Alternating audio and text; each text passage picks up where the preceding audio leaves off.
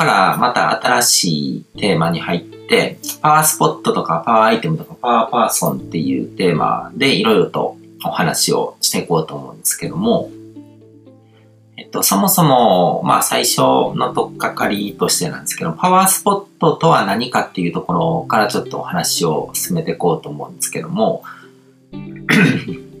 パワースポットっていうのは、あの、場、物理的な空間っていう意味で考えたらいいと思うんですけど、そういう場ですよね。自体にいろんなアンカリングが施されたエネルギーフィールドっていう言い方ができると思うんですけども、あの、まあそれだとちょっとふわっとした言葉になっちゃうので、重要なポイントを言うと、あの、ここでもアプリよりはないっていうことだと思うんですね。アプリよりっていうのは、あの、先見的、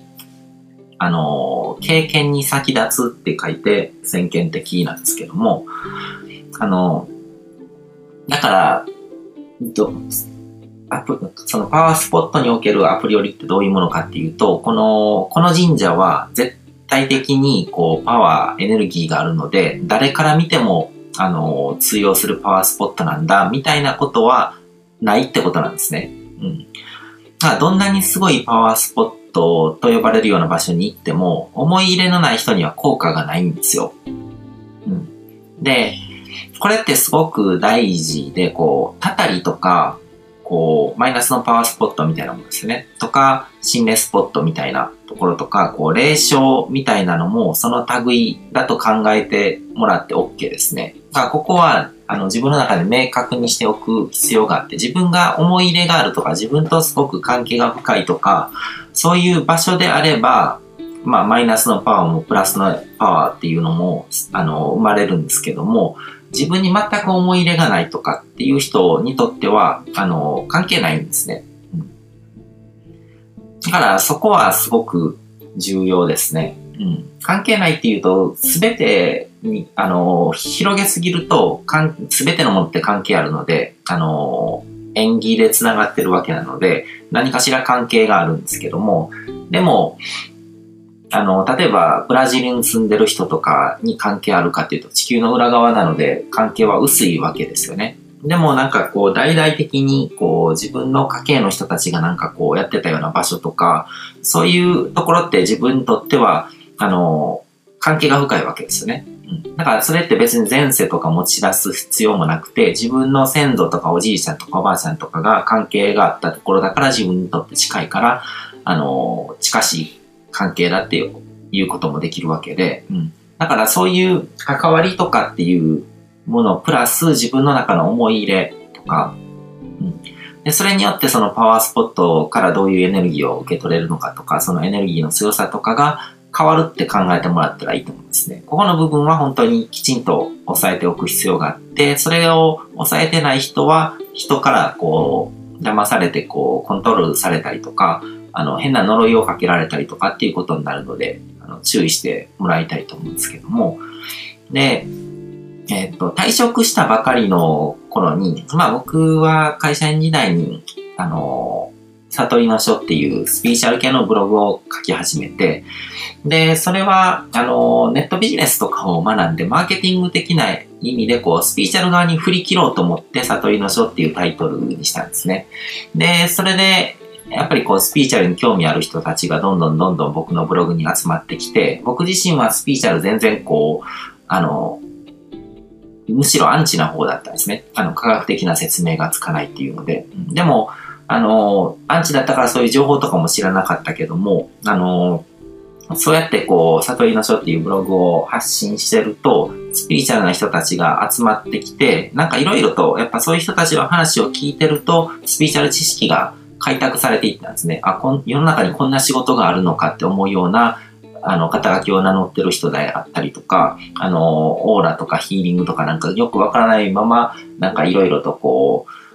そういうものに関わってる人からの相談を受けたりとかっていう風になっていって、で、だんだんだんだん僕の中でも知識が深まっていった。で、その中で、あの、退職したばかりの時にブログ系で知り合った人たちでオフ会をしようっていう話になったんですね。で、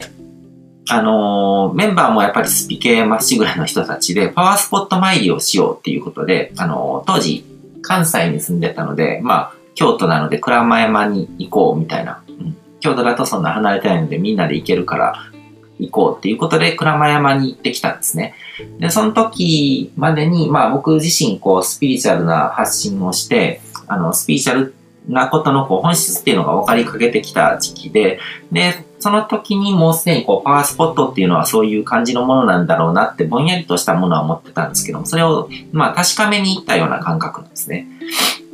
で、そうやってこう、鞍馬山に行ってみて、あの、そこに行ってみて、パワースポットってやっぱりこういうものだったのかっていう理解が深まったんですね。で、まあ、それは、あの、みんな一緒に行ってたメンバーは、なんか妙にありがたがってたんですけども、僕はぶっちゃけ何も感じなかったんですよ。何も感じないって言ったら、あの、語弊があるかもしれないですけども、空気のいいところだなとか、あの、気持ちのいい場所だなとか、そういうのがあったりとか、あと、鞍馬山なので、あの、あの、まあ、源の義経とか僕結構好きで小説読んだりとか、そういうのはあったので、ああ、天狗がいる場所なのかなとかとかって、そういう干渉みたいなものはあるんですけども、何かこう、他の人がこう、物々しい顔でなんかこう、すごいエネルギーを受け取るみたいなことを言ってるのを見ながら僕は何も感じなかったっていう感じなんですね。うん。で、この、あの、パワースポットっていう概念自体にも僕はそういうふうに見てたし、その、その場所自体にも大した思い入れがなかったから、そういうエネルギーは受け取らなかったと。で、そこで、あの、自分の中でこう確信が深まったのは、パワースポットっていうのはバー自体に込められたこう情報エネルギーですよね。どう、そこがどういう場所なのかっていう、うん、とかその歴史の中でこう書き込まれてきた情報エネルギーですね。それと自分自身の信念とか信仰、信仰の力の掛け算なんですね。だから思い入れがない人にとっては、そのバー自体がどれだけエネルギー持ってても、こうゼロをかけてもゼロのままじゃないですか。っていうのと同じで、あの、両方が掛け算されて成立するものなんだって。うん、それがパワースポットの正体だっていうことをそこで理解したんですね。で、これは、あの、気候とかヒーリングとかも同じようなもので、僕もその気候とかに対してもどういうものなのかとか、こう、やっぱり自分で経験してみた上でなんかこう確かめたいと思って、あの、まあ、世界でも最高峰と思われるようなあの、癌とかもバンバン治してるような有名な、あの、気候師の人の施術を受けに行ったことがあるんですよ。で、その時も僕は別に体にこう自覚症状とかもなかったし、あの、あの、特別な思い入れっていうのもすごく強かったわけでもなかったので、あの、まあ、体感は感じました。やっぱりこう、その人自身もすごい普通の気候師の人に比べると、その人自身が持ってるエネルギーとかパワーっていうものは強いので、何かしら、あの、ビリビリ来るっていうより、こう、あったかくなるみたいな感じの感覚っていうのはあったんですけども、僕自身はそこまで体感なかったんですよ。でも僕が一緒に受けに行ってた人を隣でこう見てると、なんか、もう、施術師の人は別の部屋行ってるんですけども、なんかその人の手が一人でもグリングリングに動いてて、うん。だからその人はなんか、こう、自覚症状もあったんですね。肩が痛いとかなんかそういうのがあったんですけども。で、そうやって実際に効果があるっていうものも見て、そこでもまた改めて、あの、アプリ寄りなものによってそういうエネルギーとかパワーとかヒーリングの力とかがこう発生してるわけじゃなくて、あの、掛け算なんだなって、うん、いうことをを確かめたんですよね。うん。だからそれと同じようなものだと思うんですよ。うん。で、大事なのは、パワースポットとか気候とかヒーリングとか自体がすごいんじゃなくて、信念信仰の力ですね。その、人の意識の力、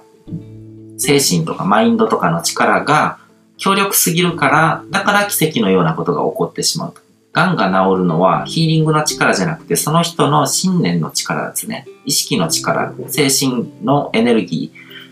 ーで自己治癒能力をこう解放するとそういうことが起こってしまうっていうことなんですよ。うん。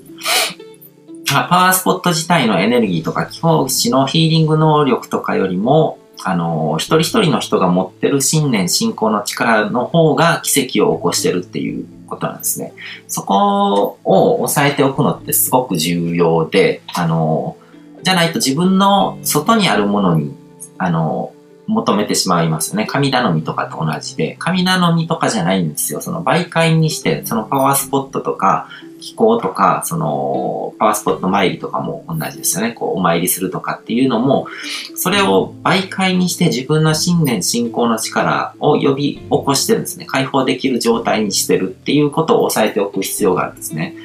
うん。で、えっ、ー、と、神社とか仏閣がなんでパワースポットになるのかっていうことをちょっといろいろとこう解説していこうと思うんですけども、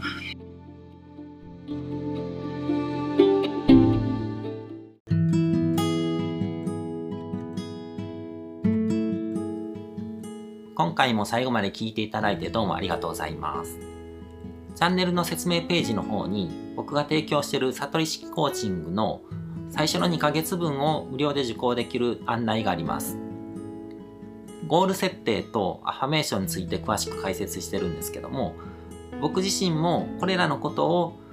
本格的に取り組み始めて、で、それで大きく人生を変えたという経験があるので、あの、まだ受講したことがない方であったりとか、このタイミングでピンとくる方はぜひ登録して体験してみてください。また、僕がどんな人間なのかを簡単に知ってもらえる2分ほどで読める会員プロフィールのリンクも貼ってます。僕自身がインターネットを通じた出会いによって自分の人生を大きく変えたので、この出会いがあなたの人生を変える良いものになることを願ってます。ではまた次の放送でお会いしましょう。